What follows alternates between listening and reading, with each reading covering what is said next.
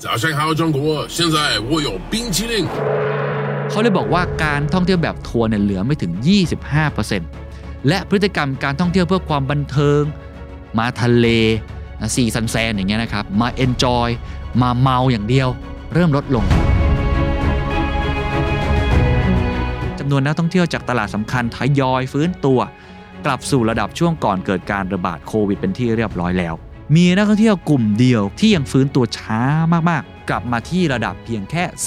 32%และกลุ่มนั้นก็คือนักท่องเที่ยวจีนนั่นเองครับทีนี้ spending ของคนจีนในช่วงก่อนโควิดเนี่ยต่อคนต่อทริปเนี่ยประมาณแค่ 40,000 กว่าบาท แต่ว่าในปีที่แล้วเนี่ยนะครับหลาย ๆ สำนักให้ตัวเลขใกล้เคียงกันว่า spending ต่อคนเนี่ยใช้เกือบแสนนะ เป้าหมายปีนี้นะครับรัฐบาลวางเป้าไว้ค่อนข้างท้าทายสถิติที่เราเคยได้สูงสุดจากการท่องเที่ยวอยู่ที่ 3 ล้านล้านบาท แต่ว่าปีนี้เราวางเป้าไว้ 3.5 ล้านล้านบาทแต่ว่าพอมีดีมานมาปุ๊บสป라이ตอนนี้มันยังรั่วอยู่ 28 ล้าน 30 ล้านคนแรกเนี่ยรองรับได้นะครับแต่อีก 10 ล้านคนที่เป็นนักท่องเที่ยวที่เข้ามาเนี่ยมันขึ้นกับนโยบายภาครัฐละเป็นอันดับหนึ่งเลย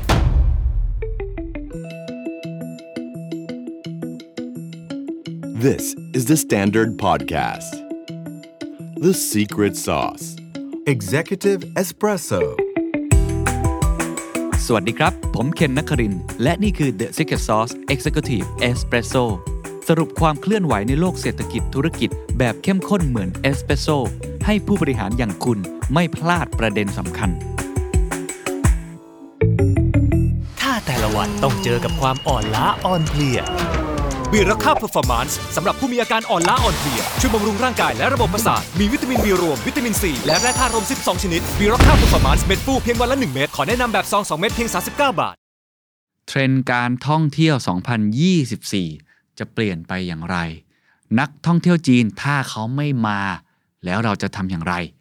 แล้วกำลังการจับจ่ายใช้สอย ถ้ามันไม่เหมือนเดิม เราต้องเปลี่ยนแปลงตัวเองไปรูปแบบไหน คู่แข่งคนอื่นที่อยู่ รอบๆประเทศของเรา หรือว่าอยู่ในภูมิภาคเดียวกัน ถ้าเขาไม่มาประเทศไทยเขาไปประเทศอื่น เราจะทำอย่างไร ภาครัฐตอนนี้กำลังมีโครงสร้างพื้นฐานอะไร ที่ทำให้ผู้ประกอบการทุกคนที่ฟังผมอยู่ในตอนนี้ ต้องปรับตัว ทุกท่านครับ วันนี้กลับมาคุยกันอีกครั้ง เพราะนี่ถือว่าเป็น sector ที่เกี่ยวข้องกับหลายคนมากที่สุด sector หนึ่งก็คือท่องเที่ยว รวมไปถึงเรื่องของการบริการด้วยกำลังซื้อต่างๆ ของคนไทยที่หลายคนบอกว่ายังไม่กลับมาอย่างเต็มที่เป็น K-shape recovery มีแต่คนที่รวยแล้วรวยขึ้นยังจับจ่ายใช้สอย luxury ได้ แต่ว่าคนที่อยู่ฐานล่างเนี่ยค่อนข้างลำบากงั้นเป็นไปไม่ได้เลยครับ ที่เราจะสามารถเอาแค่ประเทศไทยอย่างเดียว เราจึงต้องเอากำลังซื้อจากต่างประเทศเข้ามา ท่องเที่ยวปีนี้ก็เลยมองว่าเป็นเครื่องจักรเศรษฐกิจหลักเลยนะครับ เมื่อเทียบกับ sector อื่นๆ จะเป็นส่งออกจะเป็นเกษตร จะเป็นเรื่องอื่นๆ ก็ตามทีเนี่ยหลายคนมองว่าท่องเที่ยวเราเราตั้งเป้าปีนี้ 35 ล้านคน ก็คือเกือบจะกลับมาก่อนช่วงโควิด -19 แล้วด้วยซ้ำปีที่แล้วเราทำได้ค่อนข้างดีคือกลับมาได้เร็วกว่าที่หลายคนคิด แต่ประเด็นมันมีอย่างนี้ ในระยะหลังๆผมเจอผู้ประกอบการจำนวนมากครับ ไม่ว่าจะเป็นรายใหญ่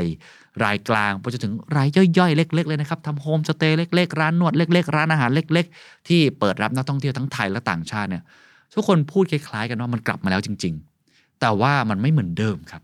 คือมันมีความเปลี่ยนแปลงไส้ในในเชิงรายละเอียดค่อนข้างเยอะ และอันนี้เป็นประเด็นครับ เพราะว่ามันเปลี่ยนแปลงทั้งเชนเลยนะตั้งแต่การจอง ตั้งแต่พฤติกรรมของเขา ตั้งแต่ชาติที่มา ตั้งแต่วิธีการในการจับจ่ายใช้สอยมันไม่เหมือนเดิม วันนี้ผมคิดว่าน่าจะเป็นประโยชน์ถ้า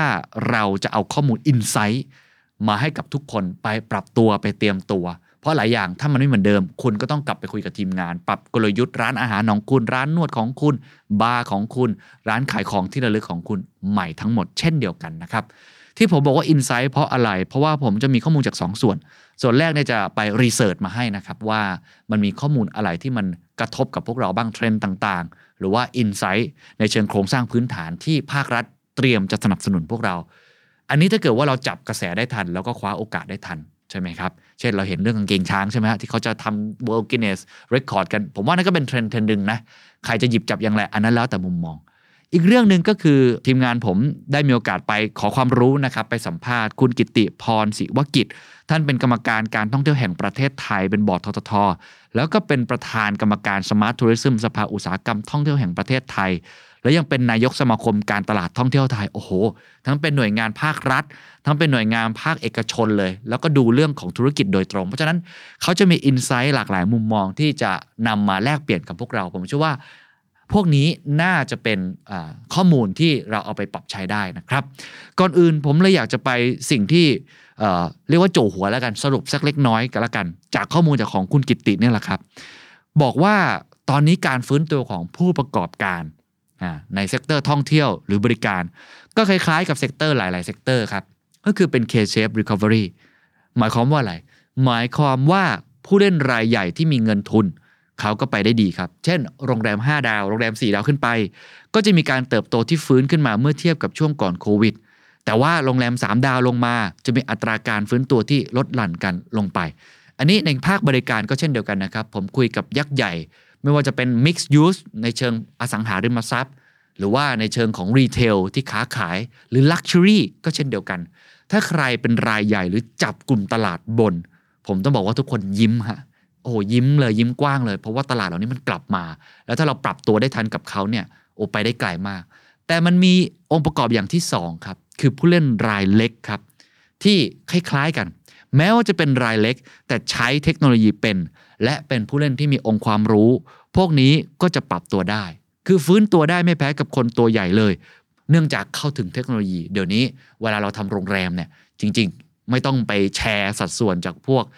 booking agent ด้วยซ้ำไปใช่ไหมถ้าเกิดเราทำการตลาดของตัวเองได้ดี มีการชวนอินฟลูเอนเซอร์เดี๋ยวนี้ผมเห็นคนชวนอินฟลูเอนเซอร์จากต่างประเทศนะครับ ไม่ใช่ในประเทศไทยนะ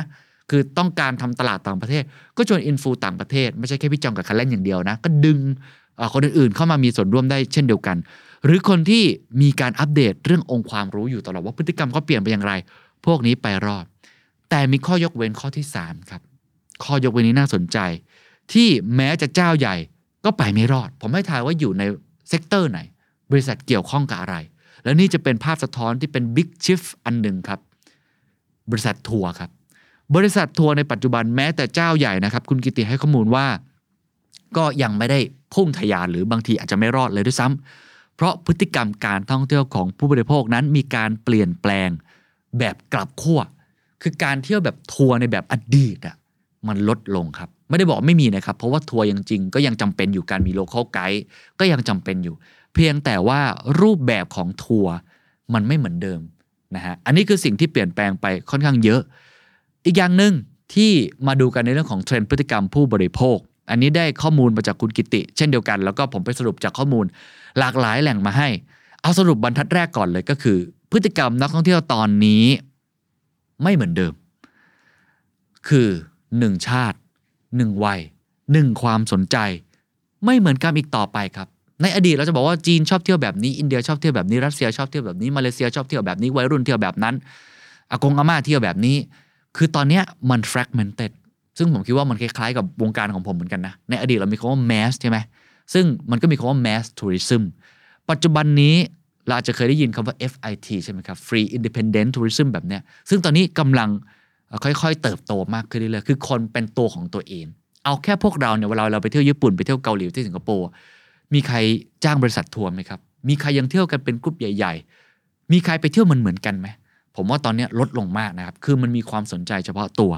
เขาเลยบอกว่าการท่องเที่ยวแบบทัวร์เนี่ยเหลือไม่ถึง 25%และพฤติกรรมการท่องเที่ยวเพื่อความบันเทิง มาทะเลนะ sea sun sand อย่างเงี้ยนะครับ มา enjoy มาเมาอย่างเดียว เริ่มลดลงทำไมเขาถึงใช้คำนี้ เพราะในอดีตประเทศไทยเนี่ยเป็นเรียกได้ว่า destination เลยนะ ของการมาเมาฮะใช่ไหมเรามีเกาะต่างๆ มากมายมาปาร์ตี้ หรือว่ามา backpack มา enjoy แบบที่ลักษณะมาทะเลคือเป็นแบบข้าวสารนะที่เราเคยเห็นกัน หรืออีกแบบหนึ่งอันนี้ผมไม่พูดก็ไม่ได้ แต่มันก็ดึงดูดจริง ๆ พวก sex industry นะให้พูดตามตรงนะ พัฒน์พงศ์ต่างๆ พวกนี้เนี่ยจริง ๆ ถือว่าได้รับความนิยมมากนะครับในหลาย ๆ จังหวัดก็จะต้องมีพื้นที่ตรงเนี้ยเฉพาะทางของเขาเลย แต่ว่าในปัจจุบันมันไม่ได้มีแค่นั้นแหละอ่ามันไม่ได้มีแค่นั้น เขาบอกว่าทททสรุปออกมา มีสับ culture ของคนแต่ละเซกเมนต์ที่ไม่เหมือนกัน เขาสรุปออกมาได้ 7 ข้อ และ 7 ข้อนี้ผมคิดว่า ถ้าภาพใหญ่เลย เราในฐานะประเทศก็ควรจะออกแบบ ให้ตอบโจทย์แทบจะทั้งหมดเลยนะครับให้มันตรงกับความต้องการของเขาเพราะเราก็อยากได้เกือบทุกกลุ่มถูกไหมครับแต่ถ้าคุณเป็นผู้ประกอบการไม่ใช่รายใหญ่มาก แต่เป็นรายกลางและรายเล็ก ผมว่าต้องโฟกัสมากขึ้น เหมือนทำร้านอาหารในปัจจุบันเนี่ยมันจะ mass อย่างเดียวไม่ได้ มันต้อง target มากขึ้น 7 อันมีอะไรบ้าง 1. เทรนด์การท่องเที่ยวเชิง wellness หรือว่า medical tourism อันนี้เติบโตจริง ๆ ครับมีสัดส่วนที่เพิ่มมากขึ้นเรื่อยๆ และที่สำคัญคือการใช้จ่ายของคนกลุ่มนี้ต่อหัว ค่อนข้างสูง เพราะปัจจุบันเราไม่ได้คุยกันเรื่องเรื่องแค่จำนวนใช่ไหม เราคุยกันเรื่องของ length of stay ก็คือเขามาอยู่กี่วัน ถ้าเขาอยู่นานมันก็ดีถูกไหมครับ เราก็ได้เงินเขาเพิ่ม หรือ เรื่องของการใช้จ่ายเรื่องของ purchasing behavior เขามาแล้วใช้จ่ายมากน้อยแค่ไหน เพราะว่าถ้าเป็นกลุ่มเดิมๆ อันนี้คุณแอลฝั่งเดอะมอลล์นี่พูดบ่อยมากเลยนะ เพราะถ้าเป็นกลุ่มเดิมๆ มาเที่ยวธรรมชาติเที่ยววัดเที่ยววา ก็ดีนะครับ แต่อาจจะใช้จ่ายไม่ค่อยเยอะ แต่เราต้องการคนใช้จ่ายเยอะๆ ถูกไหม อันนี้เป็นตัวอย่างหนึ่งว่า medical tourism หรือว่า wellness เนี่ยเขาบอกว่าค่าเฉลี่ยอยู่ที่ 50,000 บาทต่อคน และสำหรับกลุ่มนี้อาจจะไปถึง 1 0 0 0 0แบาทเลยทีเดียวนี่คือค่าเฉลี่ยนะ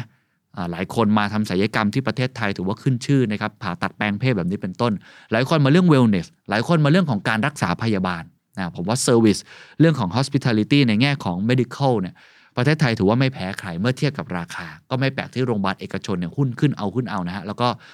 ตัวโรงพยาบาลเอกชนเองต้องบอกว่าได้รับการตอบรับดีมากจากกลุ่มนักท่องเที่ยว ไม่ว่าจะเป็นตะวันออกกลางหรือว่าภูมิภาครอบๆ เราก็ตามทีสองครับคือ sport tourism การท่องเที่ยวเชิงกีฬา อันนี้หลายคนอาจจะนึกออก เราจะเห็นกลุ่มนักท่องเที่ยวกลุ่มหนึ่งแบกกระเป๋าใบใหญ่ ๆ มาครับยาวๆ ญี่ปุ่นนี่มาแบบนี้เยอะมากเลย ผมเห็นหลายโรงแรมนี่โอ้กระเป๋าวางเต็มเลยฮะก็คือเล่นกอล์ฟนะบางคนนี่มาเล่นกอล์ฟเพราะว่าประเทศไทยเนี่ยถือว่าเป็นประเทศที่มีพื้นที่สำหรับกีฬาดังกล่าวเนี่ยค่อนข้างมาก แล้วก็ครบครันนะทั้งในแง่ hospitality คือการบริการที่ดี service ที่ครบครัน ต้องบอกว่าประเทศไทยเรื่องของกอล์ฟนี่ไม่ไม่แพ้ใครจริง ๆ สนามต่างๆ เกิดขึ้นใหม่มากมายโรงแรม เพียบเลย แล้วก็ยังมีกิจกรรมอื่นๆด้วยนะครับเรื่องของกีฬา 3. ครับการท่องเที่ยวเชิงอนุรักษ์ อันนี้ก็ต้องบอกว่าได้รับความนิยมเพิ่มมากขึ้นเรื่อยๆเนื่องจากเราคอนเซิร์นเรื่อง environment มากขึ้น สิ่งแวดล้อมเพิ่มมากขึ้นฉะนั้นคนกลุ่มเหล่านี้จะมองหาความเป็นธรรมชาติ การท่องเที่ยวเชิงเกษตร หรือว่า local ซึ่งกลุ่มนี้ในอดีตเนี่ยว่ากันตามตรงกำลังซื้อไม่เยอะ แต่ปัจจุบันกลุ่มเชิงอนุรักษ์คือ luxury นะฮะวันก่อนผมมีโอกาสได้คุยกับคนวงในของทางอ่าทำเรื่องของการท่องเที่ยวของภูตานอย่างเงี้ยเป็นต้นภูตานเนี่ยกษัตริย์เลยนะครับนั่นจิกมี่เนี่ยมองไว้เลยว่าภูตานอยากจะเป็น luxury travel อ่าเราจะเป็น luxury tourism เพราะว่าธรรมชาติเขาสุด ๆ เลยเขาเป็น carbon negative เข้าไปนี่ PM 2.5ไม่ต้องพูดถึงไม่มีนะฮะคืออากาศบริสุทธิ์มากนั้นกลุ่มนักท่องเที่ยวหลังๆเนี่ยสนใจกิจกรรมแบบนี้มากขึ้นนะ ไปเดินป่าใช่ไหม outdoor activity เท่ๆนะครับไปดำน้ำท่องเที่ยวเชิงเกษตร ไปคุยกับชาวบ้าน ไปคุยกับชุมชน กินอาหาร organic localพวกนี้แพงทั้งหมดนะฮะ ไม่ใช่ถูกๆนะฮะพวก glamping อะไรต่างๆ แบบนี้ อันเนี้ยก็เป็นอันหนึ่งที่จริง ๆ แล้วถือว่าเทรนด์นี้ค่อนข้างมาแรง อันที่ 4 ผมเคยจัดไปตอนหนึ่งครับ คือเรื่องของดิจิ t a ลโนแมดเทรนด์ดิจิทัลเป็นเทรนด์ที่สำคัญนะครับ คือมาเที่ยวไปทำงานไป การทำงานของพวกคุณเป็น workcation มากขึ้น แล้วผมเห็นหลายๆโรงแรมเนี่ย Wi-Fi เร็วสุดๆเลย และกลุ่มนักท่องเที่ยวเหล่านี้จะมี length of stay ที่ยาวกว่าปกติด้วย คือปกติเนี่ยอาจจะอยู่ประมาณ 9-10 วันเมื่อมาประเทศไทย ของดิจิ t a ลโนแมดเนี่ยอยู่อย่างน้อยเนี่ยเขาบอกว่า 1 เดือนขึ้นไป โอ้ อันนี้ถือว่าเป็นเรื่องที่ทำให้เขาเนี่ยสนใจประเทศเราเพราะเรามีโครงสร้างพื้นฐานที่ค่อนข้างดี แล้วก็กรุงเทพภูเก็ตเชียงใหม่เนี่ยถือว่าขึ้นชื่อพังงานอย่างนี้ขึ้นชื่อนะครับเรื่องของการเป็นดิจิ t a ลโนแมดครับเทรนด์ที่ 5 อันนี้ถือว่าติดอันดับมานานแล้ว แล้วก็ในระยะหลังๆ ประเทศไทยก็ถือว่าเป็น destination เลยก็คือผู้สูงวัยครับ silver generation นะ การเดินทางของผู้สูงวัยประเทศไทยติดอันดับ 15 ประเทศที่ผู้สูงวัยให้ความนิยมสำหรับการเป็นเมืองเกษียณของโลกนะใครเคยไปหนองคายบ้างครับหนองคายถือว่าขึ้นชื่อมากนะ ติดอันดับโลกมาหลายปีนะครับ ติดแม่น้ำโขงนะอากาศดี แล้วก็การกินอยู่สะดวกสบายแบบนี้เป็นต้น ซึ่งจริงๆเทรนด์นี้ก็ถือว่ามาแรง แล้วก็ประเทศไทยก็เป็นหนึ่งในประเทศที่หลายคนเนี่ยออยากจะมานะครับเพราะว่าค่าของชีพเมื่อเทียบกับหลายๆประเทศถือว่าไม่ได้แพงด้วยเนาะข้อที่ 6 คือเทรนด์ของการท่องเที่ยวเชิงวัฒนธรรมนะวัฒนธรรมก็ถือว่ามาแรงมากๆเลยประเทศไทยเนี่ยถือว่ามี culture ใหม่ๆเกิดขึ้น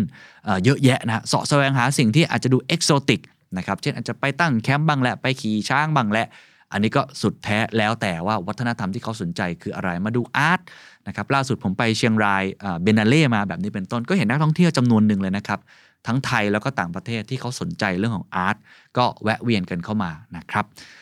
ข้อที่ 7 ครับเทรนด์การท่องเที่ยวสำหรับกลุ่ม foodie อ่านี่ทีนี้น่าสนใจนะ คือตั้งแต่เรามี Michelin Guide ใช่ไหมในกรุงเทพนะในภูเก็ต นะครับในกระบี่อย่างเงี้ยก็ถือว่าคนก็ให้ความนิยมนะใครๆมาก็ต้องไปเช็คอินเจ๊ไฝอย่างนี้เป็นต้น แล้วก็บอกว่ากลุ่มนี้ยอดใช้จ่ายเนี่ยมากกว่ากลุ่มทั่วไปมากกว่า 100%เลยทีเดียว ร้านอาหารต่างๆ ที่ได้ดาวเนี่ยก็ถือว่าเอ่อเปิดรับนักท่องเที่ยวค่อนข้างมากนะครับภาพสะท้อนเหล่านี้ถ้าจะสรุปเป็นประโยคหนึ่งเขาสรุปว่าคนมีความ fragmented มากขึ้นครับคือมีการแตกเป็นเศษเสี้ยวมากขึ้น และทททมองว่าทางผู้ประกอบการจำเป็นที่จะต้องมีการวิเคราะห์พฤติกรรมของนักท่องเที่ยวให้ละเอียดมากขึ้นกว่าที่เคย เพื่อทำให้ประเทศเรานั้นสามารถรับนักท่องเที่ยวเหล่านี้ได้ถูกจุดโฟกัสมากขึ้นนั่นเองครับ ถ้าเราดูเทรนด์ต่างๆ ที่เกิดขึ้นนะครับในช่วงของโควิดนะครับผมแบ่งเป็น A B C D ละกันนะครับเรื่องของ A ก็คือเรื่องของเอ่อ aging society กับเรื่องของ health concern นะครับอันนี้ชัดเจนเลยนะครับในช่วงของโควิดเนี่ย นักท่องเที่ยวเริ่มนะครับกลับมาให้ความสนใจกับเรื่องของสุขภาพมากขึ้นนะครับเป็นมาถึงหลังโควิดนะครับนักท่องเที่ยวก็ยังคงเน้นกิจกรรมที่อาจจะดีต่อสุขภาพนะครับทั้งในเรื่องของอาหารเรื่องของอากาศ หรือว่าเรื่องของกิจกรรมทางการท่องเที่ยวนะครับแล้วเราก็มีกลุ่มนักท่องเที่ยวที่สูงวัยไปด้วยเพิ่มขึ้นนะครับในรอบ 3-4 ปีขึ้นมานะครับเพราะฉะนั้นเทรนด์อันดับหนึ่งเลยเนี่ยนะครับก็คือเทรนด์เรื่องของ การดูแลสุขภาพอาหารที่มีคุณภาพ แล้วก็การดูแลผู้สูงวัยนะครับตัวที่ 2 ตัว B นะครับก็คือเรื่องของตัว BRICS Power นะครับอันนี้เป็นในเชิงของประเทศนะครับถ้าถามว่า BRICS Power เนี่ยเอ่อเกี่ยวข้องกับประเทศไทยหลายประเทศเลยที่เป็นประเทศ top ๆของการท่องเที่ยวนะครับตัว B บราซิลเนี่ยอาจจะจำนวนยังไม่ได้เยอะนะครับแต่ก็มีอัตราการเติบโตที่ดีนะครับรัสเซียเองติด top 5 มาหลายปี นะครับรัสเซียเองก็เป็นหนึ่งในประเทศที่มีนักท่องเที่ยวเข้ามาเที่ยวเมืองไทยและอยู่ยาวนะครับอยู่ยาวจนรัฐบาลเนี่ยในปีที่แล้วเราได้ประกาศให้มีการขยายฟรีวีซ่าจาก 30 วันเป็น 90 วันนะครับเขาอยู่ในช่วงหน้าหนาวยาวจริงๆนะครับเพราะฉะนั้นเนี่ยเราก็เลยอำนวยความสะดวกให้นะครับตัว I นะครับอินเดียนะครับอินเดียก็เป็นอีกหนึ่งกลุ่มนักท่องเที่ยวที่เราให้ความสำคัญนะครับเขาจะมี 2 กลุ่มใหญ่ ๆนะครับ กลุ่มแรกก็คือกลุ่มที่เป็นคนรุ่นใหม่นะครับที่อาจจะทำในเรื่องของเทคโนโลยีนะครับ เป็นกลุ่ม digital nomad ด้วยนะครับเป็นกลุ่มที่อยากจะแสวงหาประสบการณ์ใหม่ ๆ ในประเทศไทยนะครับกับอีกกลุ่มหนึ่งคือกลุ่มที่เป็น luxury เลยนะครับมาทริปแบบโรแมนติกมาแต่งงานหรือว่ามาท่องเที่ยวที่ใช้เงินเยอะๆนะครับมาทริปหนึ่งอาจจะใช้เงินกัน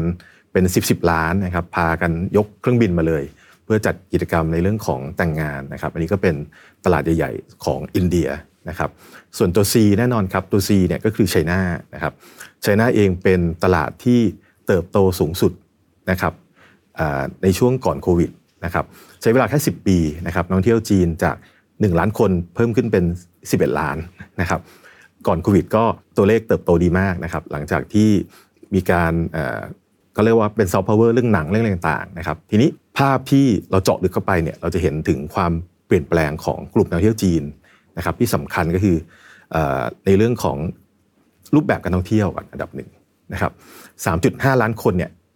มาผ่านบริษัททัวร์ไม่ถึง 20%นะครับเมื่อเทียบกับ 11 ล้านคนก่อนโควิด ตอนนี้เนี่ยมากับบริษัททัวร์ประมาณสักครึ่งหนึ่งนะครับประมาณ 5-6 ล้านนะครับที่เหลือก็เป็นกลุ่มย่อยๆ หรือว่ามากันเองแบบ FIT นะครับทีนี้ spending ของคนจีนในช่วงก่อนโควิดเนี่ยต่อคนต่อทริปเนี่ยประมาณแค่ 40,000 กว่าบาทนะครับแต่ว่าใน ปีที่แล้วเนี่ยนะครับหลาย ๆสำนักให้ตัวเลขใกล้เคียงกันว่า spending ต่อคนเนี่ยใช้เกือบแสนนะนะครับแปดเก้าหมื่นต่อคนนะครับถามว่ามาใช้อะไรบ้างไม่ว่าจะเป็นเรื่องของช้อปปิ้งก็เยอะนะครับพักโรงแรม 5 ดาวนะครับแล้วก็ท่องเที่ยวเชิงสุขภาพนะครับก็มีการ spending ค่อนข้างบางบางคนนี้ก็แสนสองแสนเลยทีเดียวนะครับอันนี้ก็เป็นกลุ่มจีนนะครับกลุ่มตัวอักษรตัวสุดท้ายคือตัว S นะครับตัว S ปกติเราจะใช้ในเรื่องของ South Africa นะครับซึ่งก็ยังไม่ได้เยอะมากในการท่องเที่ยวไทยนะครับล่าสุดนะครับเราบวกตัว S ก็คือซาอุดิอาระเบียเข้าไปนะเราไม่ได้บวกเองนะครับกลุ่มบิ๊กเนี่ยเขาเพิ่มซาอุดิอาระเบียเข้าไปด้วยกับอีกหลายประเทศ อันนี้เป็นไฮไลท์มากๆนะครับซาอุดิอาระเบียเองเคยมาเที่ยวไทยนะครับก่อนที่เราจะกลับมากระชับความสัมพันธ์อีกครั้งหนึ่งตอนนั้นตัวเลขก็แค่ 3 4หมื่นคนต่อปีนะครับพอเรามีการเปิดความสัมพันธ์กันอีกรอบหนึ่งเนี่ยนะครับตัวเลขบวกจาก 3 0,000 เป็นแสน นะครับจากแสนเป็น2 0 0แสนโดยประมาณนะครับแล้วก็ปีนี้คาดว่าจะได้ตัวเลขไม่ต่ำกว่า 3 0 0แสนนะครับถ้ามีไฟล์ที่รองรับนะครับเพราะฉะนั้นอันนี้ก็เป็นอีกโอกาสสำคัญนะครับที่ผู้ประกอบการท่องเที่ยวเนี่ยสามารถที่จะเข้ามาเรียนรู้นะครับว่านักท่องเที่ยวซาอุต้องการท่องเที่ยวแบบใดนะครับแล้วก็จะต้องเตรียมพร้อมอะไรบ้างนะครับนี่คือเทรนด์ตัวที่ 2 เรื่องตัว B นะครับเทรนด์ที่3นะครับก็คือเทรนด์เรื่องของตัว C นะครับ ก็คือเรื่องของ climate change นะครับแล้วก็เรื่องของเราเราเรียกว่าเป็น carbon economy ละกันนะครับตัว C นี่สำคัญมาก ๆ เพราะว่ามันจะกลายเป็นอีกหนึ่งมาตรฐานที่ผู้ประกอบการท่องเที่ยวจำเป็นที่จะต้อง transform ตัวเองนะครับให้ก้าวสู่มาตรฐานเรื่องของ sustainable นะครับหลายประเทศทาง EU เนี่ยเริ่มมีคำถามแล้วว่าเอ๊ะที่พักของคุณนะครับหรือว่าทริปท่องเที่ยวหรือรถหรือเรือหรืออาหารของคุณเนี่ยมีความยั่งยืนหรือยังนะมีความกรีนหรือยังนะครับ ทอทอเองก็เลยออกมาตรฐานอีกตัวหนึ่งขึ้นมานะครับจากช่วงที่โควิดเนี่ยเราออกมาตรฐานเรื่องของชานะครับเรื่องของการสุขอนามัยใช่ไหมครับในปีนี้นะครับเราจะโฟกัสเรื่องของมาตรฐานที่เรียกว่า STG นะครับ Sustainable Tourism Goal นะครับก็ประยุกต์มาจาก SDG ของ UN 17 ข้อเนี่ยแหละครับนะครับมาปรับให้เกี่ยวข้องกับการท่องเที่ยว แล้วก็พยายามที่จะให้ความรู้ผู้ประกอบการว่าคุณจะต้องมีมาตรฐานตัวนี้นะครับถึงจะ ไปต่อได้นะครับในช่วงปีนี้ปีหน้านะครับส่วนตัวสุดท้ายตัว D-Doc นะครับก็คือเทรนด์ในเรื่องของตัวดิจิทัลนะครับดิจิทัลเองจริงแล้วเกี่ยวข้องกับพวกเราเนี่ยหลายเรื่องนะครับไม่ว่าจะเป็นเรื่องของเชิงการตลาดนะครับการตลาดไม่ว่าจะเป็นการค้นหาข้อมูลนะครับการสร้าง content นะครับการใช้เครื่องมือการตลาดดิจิตอลสำหรับขายทั้ง B2B B2C นะครับแล้วก็อีกฝั่งหนึ่งที่สำคัญก็คือเรื่องของ การมีนักท่องเที่ยวกลุ่มเรียกว่า digital nomad นะครับโควิดเนี่ยทิ้งเรื่องของดิจิตอลให้เรามากที่สุดนะครับพฤติกรรมของนักท่องเที่ยวเปลี่ยนชัดเจนนะครับว่าการท่องเที่ยวจะสามารถเติมเต็มวันธรรมดาได้ด้วยกลุ่ม nomad กลุ่มนี้นะครับซึ่งก็จะมีทั้งกลุ่มที่เป็นสาย tech สายฟรีแลนซ์นะครับนั่นคือกลุ่มหนึ่งนะครับอีกกลุ่มหนึ่งเนี่ยคือทุกคนสามารถเป็น digital nomad ได้นะครับทุกคนสามารถที่จะทำงานสามสี่ชั่วโมง ประชุมออนไลน์นะครับแล้วก็ หลังจากนั้นก็ไปเที่ยวต่อได้นะครับในแหล่งท่องเที่ยวนะครับ ซึ่งตรงนี้เป็นพฤติกรรมของนักท่องเที่ยวที่เปลี่ยนไปนะครับใครที่จับกระแสตรงนี้ได้เนี่ยผมเชื่อว่าจะสามารถที่จะดึงดูดลูกค้าได้นะครับแล้วก็สร้างโอกาสตรงนี้ได้นะครับนี่คือเรื่องของเทรนด์ต่างๆ 4 ข้อนะครับที่เราทางสภาท่องเที่ยวแล้วก็ททเนี่ยร่วมกันเรียกว่าเก็บข้อมูลเชิงลึกนะครับกับทั้งฝั่งผู้ประกอบการ แล้วก็กลุ่มนักท่องเที่ยวครับ เราพูดถึงพฤติกรรมไปแล้ว เราไปดูเชื้อชาติกันบ้างครับ เพราะว่าในอดีตเนี่ยจีนเนี่ยมาท็อปเลยใช่ไหมครับ หลายคนนี่โอ้โหแบบว่าเปิดรับนักท่องเที่ยวจีนสุด ๆ เลย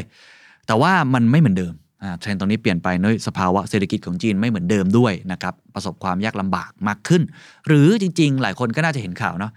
จีนก็เที่ยวกันเองครับ เราไทยเที่ยวไทย จีนก็เที่ยวจีนครับเขาก็เที่ยวกันเองมากขึ้น ทางรัฐบาลก็กระตุ้น เพราะเขาเห็นว่ากำลังซื้อเนี่ยมันได้มายากมากขึ้น ก็กระตุ้นให้นักท่องเที่ยวจีนเที่ยวกันเอง แทนที่จะมาประเทศไทยไปประเทศอื่น มันก็เป็นเรียกได้ว่าความท้าทายอย่างหนึ่งเช่นเดียวกันนะครับ จากตัวเลข 2,566 ครับในปีที่ผ่านมา นักท่องเที่ยวมาประเทศไทยนะต่างชาติ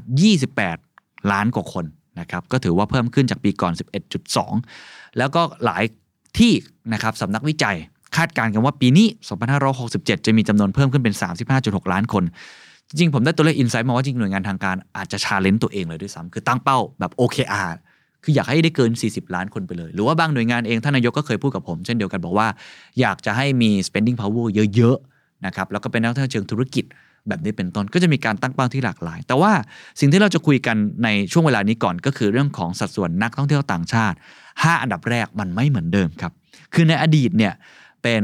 จีนค่อนข้างมากใช่ไหมครับในระยะหลังๆ ผมให้ทุกท่านเดาว่าปีที่ผ่านมา ปีที่ผ่านมา 5 อันดับแรกของนักท่องเที่ยวต่างชาติที่มาเยี่ยมเยียนประเทศไทย มีประเทศไหนบ้างครับ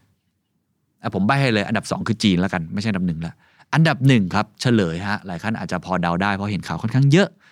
มาเลเซียครับ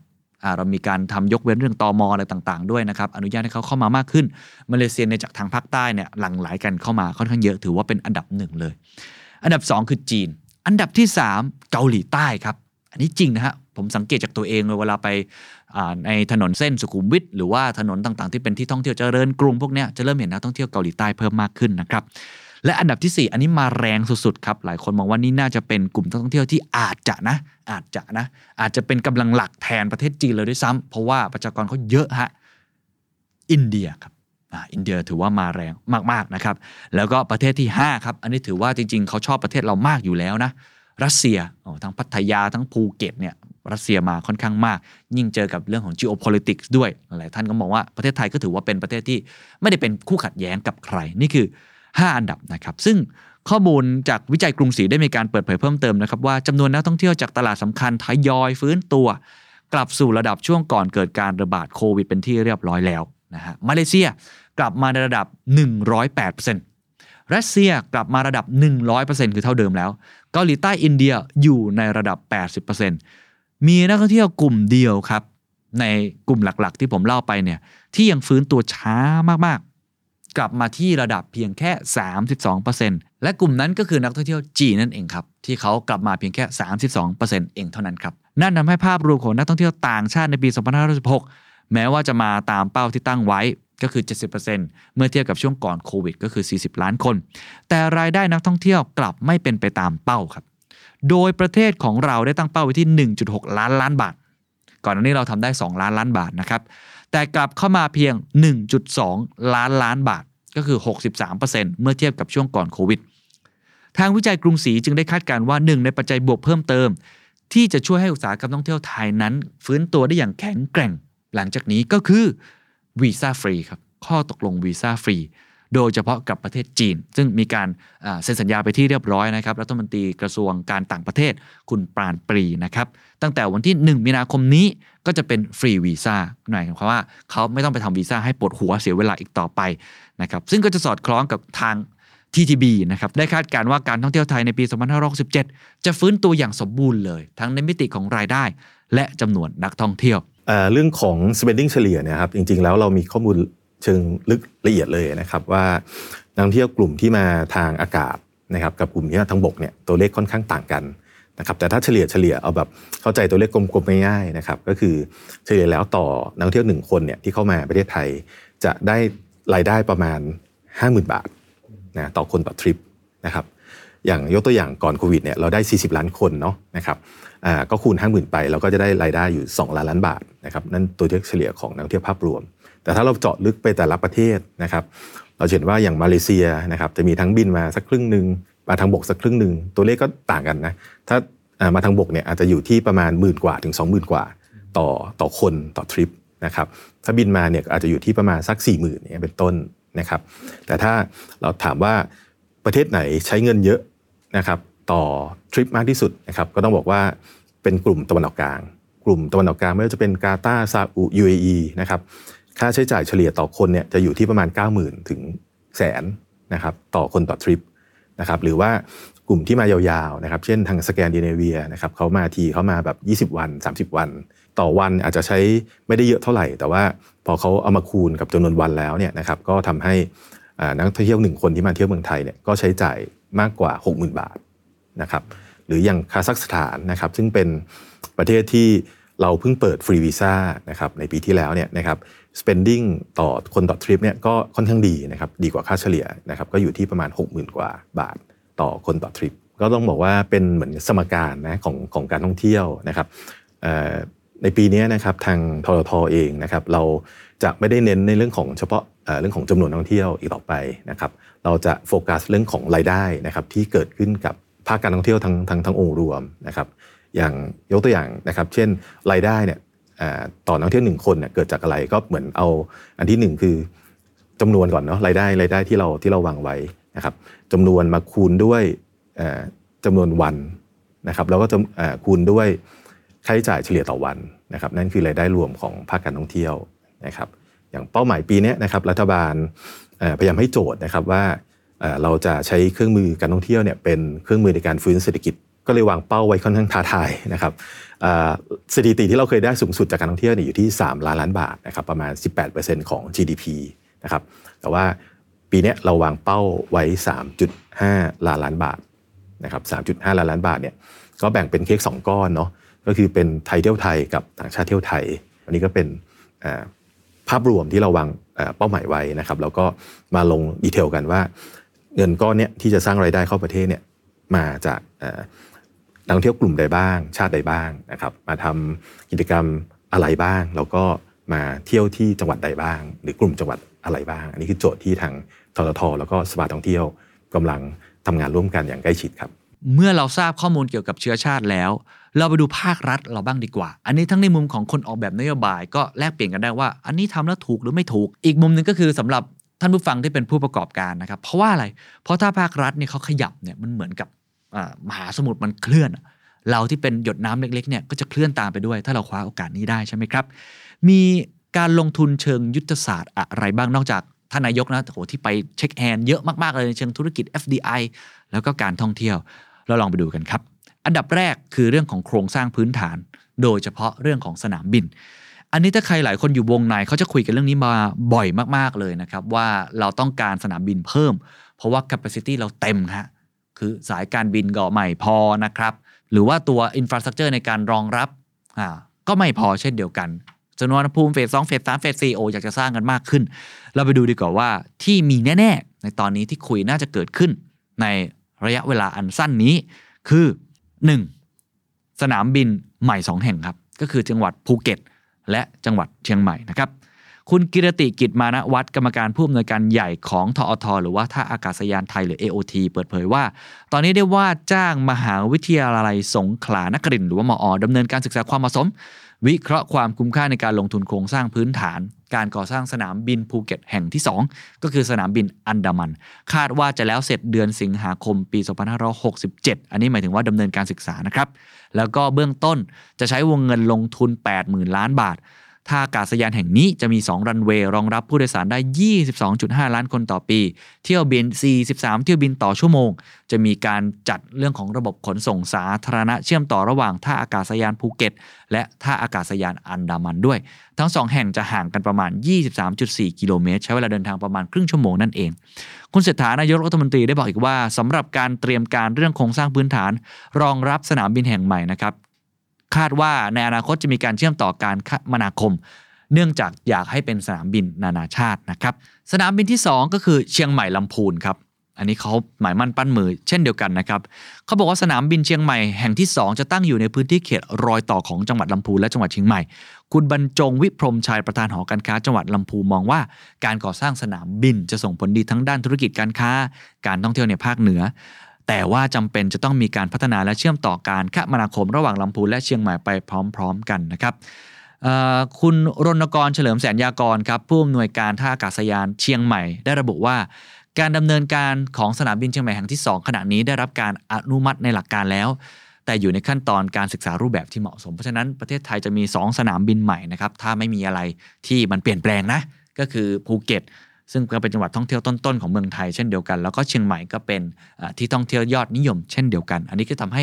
ผู้ประกอบการเนี่ยหลั่งไหลเข้ามามากขึ้นได้ ถ้าเกิดเรามี capacity ในการรองรับนะครับ อีกเรื่องหนึ่งนอกจากสนามบินนะครับก็คือเรื่องของวีซ่าครับอันนี้หลายคนตามข่าวก็คงจะเห็นข่าวแล้วนะครับว่าตอนนี้เรื่องของวีซ่าฟรี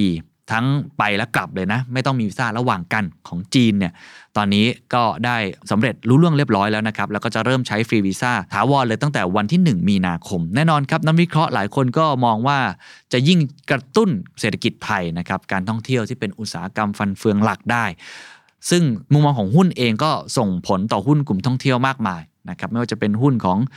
โรงแรม ไม่ว่าจะเป็นหุ้นของสนามบินแบบนี้เป็นต้นนะครับ แต่ขณะเดียวกันครับ อันนี้น่าสนใจครับ จีนไม่ได้ยกเว้นข้อกำหนดวีซ่าอย่างเดียวกับประเทศไทยนะฮะแต่จริง ๆ แล้วเขายังเปิดฟรีวีซ่ากับฝรั่งเศส เยอรมนี อิตาลีเนเธอร์แลนด์ สเปน มาเลเซีย ซึ่งมาตรการนี้เริ่มในเดือนธันวาคม และก็คงอยู่ไปจนถึงสิ้นเดือนพฤศจิกายนปี2561 เพราะฉะนั้น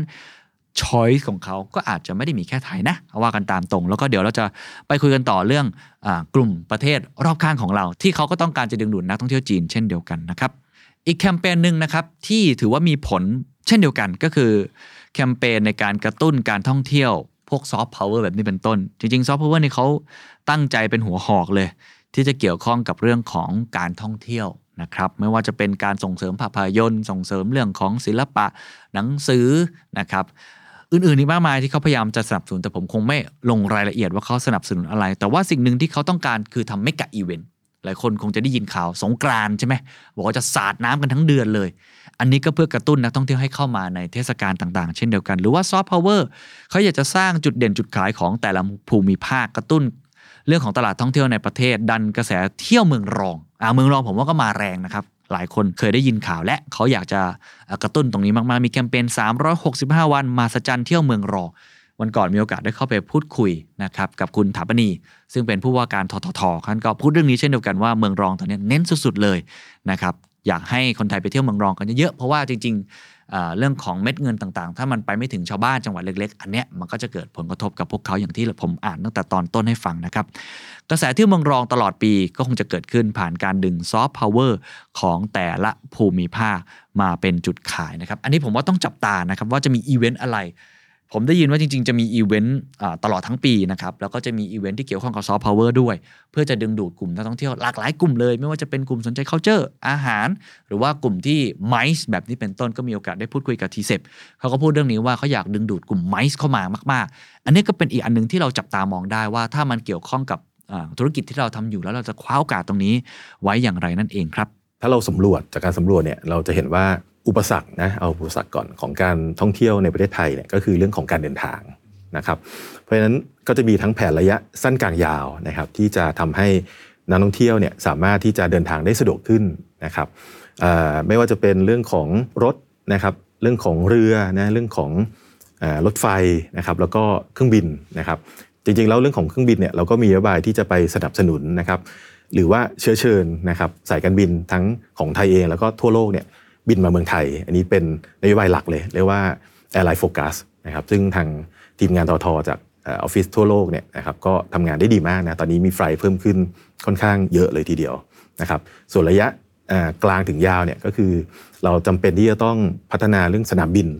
นะครับที่จะมาเติมอย่างสนามบินอนามันนะครับ ตอนนี้ภูเก็ตเองก็ค่อนข้างล้นแล้วนะครับ เพราะว่ากลายเป็นฮับของการบินนะครับในภูมิภาคไปแล้วนะครับ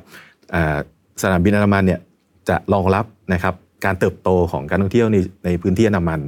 นะครับ ซึ่งมูลค่าตรงนั้นเนี่ยก็ประมาณเกือบ 1 ล้านล้านบาทนะครับในในพื้นที่บริเวณนั้นนะครับภายใน 5 ปีนะครับก็ควรจะต้องมีสนามบินเพิ่มนะครับ เช่นเดียวกันกับทางฝั่งของภาคตะวันออกแล้วก็ภาคเหนือนะครับก็จำเป็นที่จะต้องมีการวางโครงสร้างพื้นฐานในเรื่องของสายการบินสนามบินไว้ค่อนข้างดี ไม่งั้นเนี่ยต่อให้มีดีมานมานักท่องเที่ยวอยากมา แต่เราไม่สามารถรองรับได้ตรงนั้นก็จะเป็นปัญหา นะครับอันนั้นคือเรื่องของ transportation นะครับอีกอันหนึ่งที่เราให้ความสำคัญมากๆนะครับก็คือการสร้างแหล่งท่องเที่ยวใหม่ๆนะครับทางทอเองก็จะมีทั้งแนะนำให้ผู้ประกอบการนะครับไปเติมเขาเรียกว่าเติมเสน่ห์เนาะจากสิ่งที่มีอยู่แล้วนะครับหรือไปพัฒนานะครับให้ตรงกับเทรนด์ของสิ่งที่ตอบโจทย์นักท่องเที่ยวเฉพาะกลุ่มนะครับอย่างที่เราบอกว่ามีนโยบายในเชิงของ subculture นะครับ subculture เนี่ยก็คือความสนใจนะเฉพาะทางนะครับไม่ว่าจะเป็นกลุ่มนักท่องเที่ยวที่อาจจะบอกว่าอชอบเล่นกีฬาหรือชอบดื่มไวน์นะหรือว่าชอบอเป็นคนรักสัตว์อะไรเป็นต้นนะครับ ก็อยากจะให้เขาเนี่ยเลือกว่าผู้ประกอบการแต่ละรายเนี่ยอยากจะเอาตัวเองไปวางไว้ตรงไหนนะครับแล้วก็พยายามใช้ในเรื่องของ keyword นะใส่เข้าไปในออนไลน์ เวลาลูกค้าจะ search นะครับก็จะได้เจอเราเป็นรายแรก นะครับแล้วก็พัฒนาในเรื่องของการเล่าเรื่องนะ storytelling เป็นอย่างไรนะครับแล้วก็อีกอันหนึ่งคือเราพยายามที่จะดึงพวกกลุ่มของอินฟลูเอนเซอร์นะครับในแต่ละประเทศนะครับเรามองว่า top top สิบนะครับที่เป็นกลุ่มลูกค้าเป้าหมายเราเนี่ยเราจะต้องมีอินฟลูเอนเซอร์ดังๆเนี่ยมาเล่าเรื่องประเทศไทยว่าประเทศไทยมีดีอย่างไรนะครับไม่ใช่เล่าแบบทั้งประเทศนะเล่าไปเจาะลึกเลยว่า อาจจะเป็นชุมชนนี้หรือจังหวัดนี้อำเภอนี้มีของดีอะไรที่ตอบโจทย์ชาตินั้น นะครับอันนี้ก็เป็นหนึ่งในกลยุทธ์ที่สำคัญ อีกด้านหนึ่งก็คือเรื่องของซอฟต์พาวเวอร์นะครับที่จริงๆแล้วททท. เองก็โฟกัส 5 เรื่องมาเป็นเวลา 2 ปีแล้วนะครับไม่ว่าจะเป็นเรื่องของอาหารเรื่องของมวยไทยนะครับเรื่องของแฟชั่นนะครับเรื่องของฟิล์ม แล้วก็เรื่องของตัว festival กิจกรรมประเพณีต่างๆอย่างปีนี้เรามาเน้นอีกข้อหนึ่งคือเรื่องของ faith นะเรื่องของความเชื่อความศรัทธาสายมูนะครับซึ่งก็ ต้องบอกว่าอันเนี้ยเป็นอัตลักษณ์ของประเทศไทย แล้วก็เป็นซอฟต์แวร์แท้ๆนะครับ ก็มีการอ่าวางกลยุทธ์ว่ามาเที่ยวเมืองไทยนะครับ แล้วสามารถที่จะไปเหมือนขอพรอะไรได้บ้างนะหรือว่ามีความงามทางอ่าศิลปะด้วยนะเพราะว่ามันเป็นยุคที่นอกจากขอพรแล้วอาจจะต้องเหมือนถ่ายรูปแชร์อ่าเพื่อนๆในโซเชียลมีเดียนะครับนี่เป็นสิ่งที่ทาง ททท. เนี่ยให้ความสำคัญครับ ต้องบอกว่าเอ่อนักท่องเที่ยวยุคนี้นะครับ เป็นลักษณะว่า เขาไปเที่ยวแล้วเขาได้อะไรอ่านะครับตอนนี้เทรนด์คือว่าเขาไปเที่ยวเขาได้อะไรอ่าเราจำเป็นที่จะต้องออกแบบเลยว่า สมมติว่าแหล่งท่องเที่ยวแหล่งนี้นะครับ องค์นี้ไปแล้วเพื่อขอพรอาขอลูก ขอให้มีคู่นะครับขอให้ประสบความสำเร็จทางด้านการงานอะไรเป็นต้นนะครับ ก็มีการทำงานกันอยู่นะครับ ในเรื่องของเส้นทางสายมูเพื่อที่จะตอบโจทย์วัตถุประสงค์ของนักท่องเที่ยวในแต่ละกลุ่ม นะครับแล้วก็ในแต่ละชาติด้วยนะครับก็อาจจะมีพฤติกรรมความสนใจที่ไม่เหมือนกันครับแต่ทีนี้พูดไปทั้งหมดหลายคนบอกโอ้โหมีแต่ข่าว positive ทั้งหมดเลย ความเป็นจริงแล้วยังมีข่าวอีกหลายข่าวนะครับที่เราต้องจับตาหรือว่าเฝ้าระวัง ว่ามันอาจจะไม่ได้เป็นไปอย่างที่เราคาดหวังก็ได้ เช่น เอาง่าย ๆ เกิดเหตุการณ์กราดยิงที่พารากอนเนี่ยกระทบมากนะครับ จริง ๆ ถือว่ากระทบนะความมั่นใจในเรื่องของความปลอดภัย safety หรือว่าในประเทศจีนเองหลายคนเคยได้ยินข่าวไหมครับที่มันมีเรื่องของขบวนการนะครับค้า อวัยวะอ่าอะไรอย่างเงี้ยไตก็ถือว่าเป็นข่าวใหญ่นะครับ ในแพลตฟอร์มของโซเชียลมีเดียของประเทศจีน ว่าประเทศไทยนี่ก็มีขบวนการเหล่านี้แล้วเขากลัวค่อนข้างมาก ล่าสุดผมได้คุยกับผู้ประกอบการทั้งน่าน แล้วก็เชียงราย ค้นพบครับว่าเขามีผลกระทบอันหนึ่งที่น่ากังวลมากก็คือ PM 2.5 เขาบอกยอดตกไปเป็นครึ่งเลยนะครับ cancel โอ้โหระเนระนาดเลยถ้าเกิด PM 2.5 เพราะคนไม่อยากจะไป แล้วก็รู้สึกว่ามันส่งผลเสียต่อสุขภาพ เพราะฉะนั้นจริงๆ ก็เกี่ยวข้องกันหมดเนาะเรื่องสิ่งแวดล้อมเรื่องของความมั่นคง ความปลอดภัยต่างๆนะครับก็อย่างที่คุณบิลแฮนกี้นะครับที่เป็นผู้ก่อตั้งของ Miner ท่านก็พูดไว้เหมือนกันในจดหมายเปิดผนึกนะครับท่านก็บอกว่า เรื่องของสิ่งแวดล้อมเป็นเรื่องที่สำคัญนะอันนี้ก็ถือว่าเป็นเรียกว่าเป็นภัยแล้วกันนะหรือว่าเป็นความท้าทายที่ผมคิดว่าทุกคนคงต้องเฝ้าระวัง ว่ามันอาจจะไม่ได้เป็นไปตามหวัง แต่อีกมุมหนึ่งที่ผมคิดว่าน่าสนใจ แล้วผมสนใจมุมนี้เป็นพิเศษด้วยซ้ำคือมันอาจจะไม่ใช่เรื่องของปัจจัยภายนอกอย่างเดียว แต่หลายครั้งเป็นปัจจัยในตลาดการแข่งขัน ก็คือคู่แข่งทำได้สูสีกว่าเรา คู่แข่งทำได้ดีมากขึ้น ตั้งแต่ปีที่แล้วเลยนะครับ เราต้องบอกว่าเราอยู่ใน สมรภูมิทัวริซึมวอลนะครับเพราะว่าทุกประเทศเนี่ยมีความเห็นตรงกันว่า การท่องเที่ยวเนี่ยสามารถสร้างรายได้ได้เร็วนะครับใช้ต้นทุนที่ต่ำแล้วก็สามารถกระจายรายได้ได้ดีนะครับเพราะฉะนั้นเนี่ยหลายประเทศก็มีกลยุทธ์ทั้งแบบใช้เงิน subsidize สายการบินนะครับใช้เงินดึงดูดนักท่องเที่ยวให้ไปทำกิจกรรมในช่วงที่เขาต้องการนะครับหรือว่าใน location เป้าหมายของเขานะครับนี่ถ้าเรามาส่องดูว่าใครเป็นคู่แข่งของประเทศไทยนะครับที่น่ากลัวที่สุดละกันนะครับ อันดับหนึ่งผมมองว่าคือญี่ปุ่นนะครับญี่ปุ่นเองเนี่ยเพิ่งจะมาโฟกัสเรื่องการท่องเที่ยวนะครับหลังจากที่เขาเจอสึนามินะครับสิบกว่าปีที่แล้วเองนะครับตอนนั้นท่องเที่ยวเขายังไม่ถึง 10 ล้านคนต่อปีเลยนะครับแต่ว่าเขามีการวางแผนใช้ทั้งศิลปะแล้วก็เทคโนโลยีร่วมกันนะครับทั้งการเล่าเรื่องการดึงอัตลักษณ์ของท้องถิ่นนะครับแล้วก็พัฒนาเรื่องของความปลอดภัยความยั่งยืนนะครับจนเขาพัฒนาในเชิงของคุณภาพเนี่ยเป็นอันดับ หนึ่งของโลกนะครับในมาตรฐานที่เรียกว่าเป็น Index ด้าน TTDI นะครับเป็นอันดับหนึ่งเรียบร้อยแล้วนะครับส่วนจำนวนเนี่ยปีที่แล้วเขาก็ทำตัวเลขได้ค่อนข้างดีนะครับหลังจากที่ห่างจากประเทศไทยเยอะเลยนะครับตัวเลขก็ค่อนข้างที่จะมีโอกาสที่จะทะลุ 30 ล้านคนได้ไม่ยากนะครับในปีนี้ แล้วก็ตัวอย่างที่เห็นได้ชัดก็คือ ปีที่แล้วคนไทยไปเที่ยวญี่ปุ่นนะครับมากกว่าญี่ปุ่นเที่ยวไทยนะครับอันนั้นคือความท้าทายที่เราจะต้องหันมามองนะครับว่าเราจะต้องปรับตัวเรื่องอะไรบ้างนะครับ ประเด็นที่สองนะครับที่ต้องบอกว่าแซงประเทศไทยสำหรับกลุ่มนักท่องเที่ยวเกาหลีนะครับมาสัก2อสปีก่อนโควิดแล้วนะครับก็คือเวียดนามนะครับเวียดนามเองเป็นอีกหนึ่งประเทศที่ต้องบอกว่าพัฒนาตัวเองได้เร็วมากนะครับในเรื่องของการท่องเที่ยวนะครับโดยเขาก็มีการวางกลยุทธ์ทั้งใช้แมนเมดนะครับมาร่วมกับการใช้ธรรมชาตินะครับในหลาย ๆ เมืองก็ สร้างแหล่งท่องเที่ยวที่แบบสวยงามนะครับ เพราะว่าแหล่งท่องเที่ยวเขาเนี่ย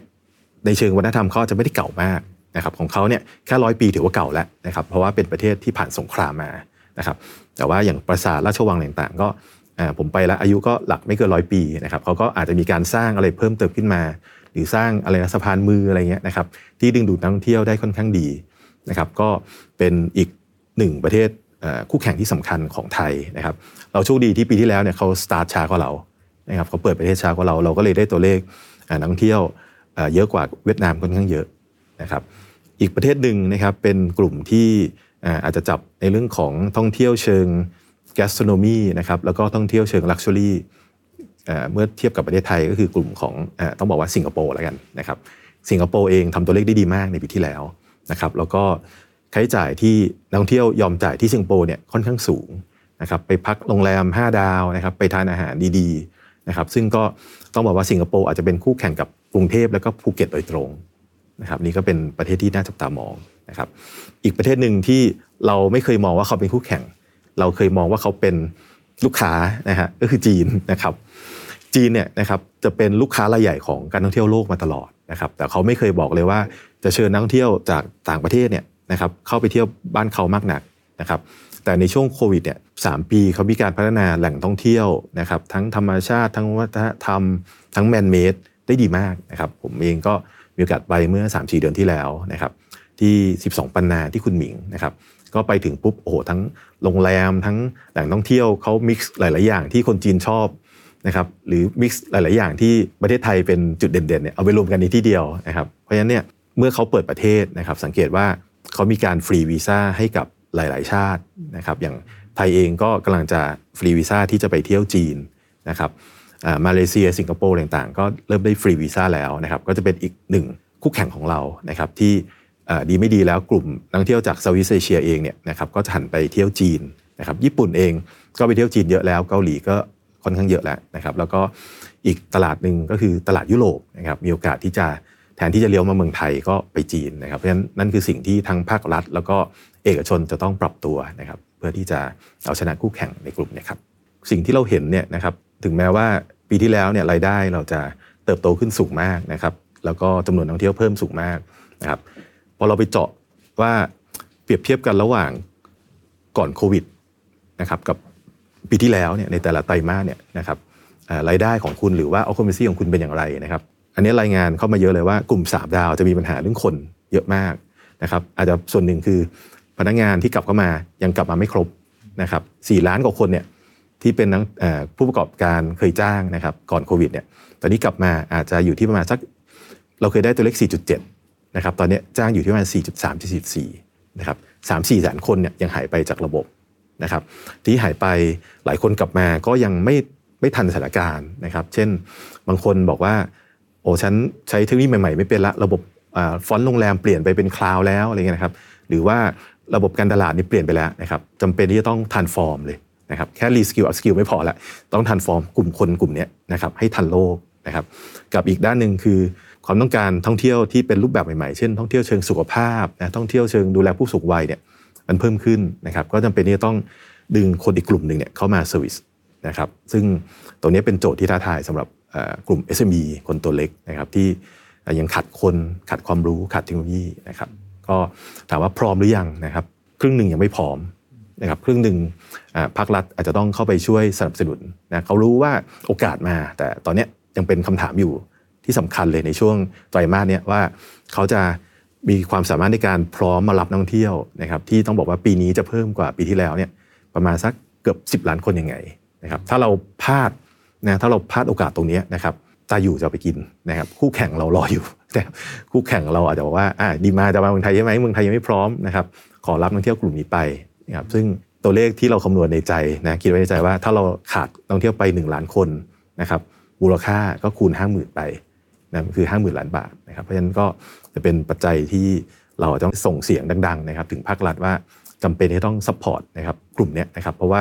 เขาก็ยังมีเรื่องของการจ้างงานคนที่เอ่อที่เยอะอยู่นะครับแล้วก็ยังสามารถที่จะสร้างรายได้ แล้วก็กลุ่ม SME เนี่ยดีตรงที่ว่าเขาสามารถกระจายรายได้นะครับกระจายรายได้กับชุมชนกระจายรายได้กับภาคเกษตรกร ภาคการก่อสร้างภาคการศึกษาอะไรได้ค่อนข้างเยอะครับถ้าเรามองดีมานเนาะถ้าเรามองถ้าเรามองดีมานว่า ปีนี้นักท่องเที่ยวจะมาแตะที่ 35ถึง40 ล้านคนไหมนะครับผมมั่นใจว่ามาแน่นะครับเดือนแรกเนี่ย เราจะได้ 3 ล้านแหล้วนะครับถ้าคิดตามไตรมาสนะครับไตรมาสที่ 1 น่าจะได้ตัวเลขที่ 9 ล้านนะครับไตรมาสสองเนี่ยจริงๆแล้วมันจะเป็น low ลงมานิดนึงนะครับแต่ว่าจำนวน flight เพิ่มขึ้นนะครับก็ยังคงสามารถที่วิ่งอยู่ที่ประมาณ 9 ล้านได้นะครับไตรมาสสามก็ใกล้เคียงกันนะครับส่วนไตรมาสสี่เนี่ยมีโอกาสขึ้นไปที่ 11 ล้าน โดยเฉพาะเดือนธันวาคมเนี่ยอาจจะกลับไปที่ 4 ล้านคนเหมือนช่วงก่อนโควิดนะครับแต่ว่าพอมี demand มาปุ๊บ supply ตอนนี้มันยังรั่วอยู่ นะครับ supply 28 ล้าน 30 ล้านคนแรกเนี่ยรองรับได้นะครับเพราะว่าปีที่แล้วเรารองรับมาแล้วนะครับแต่อีก 10 ล้านคนที่เป็นนักท่องเที่ยว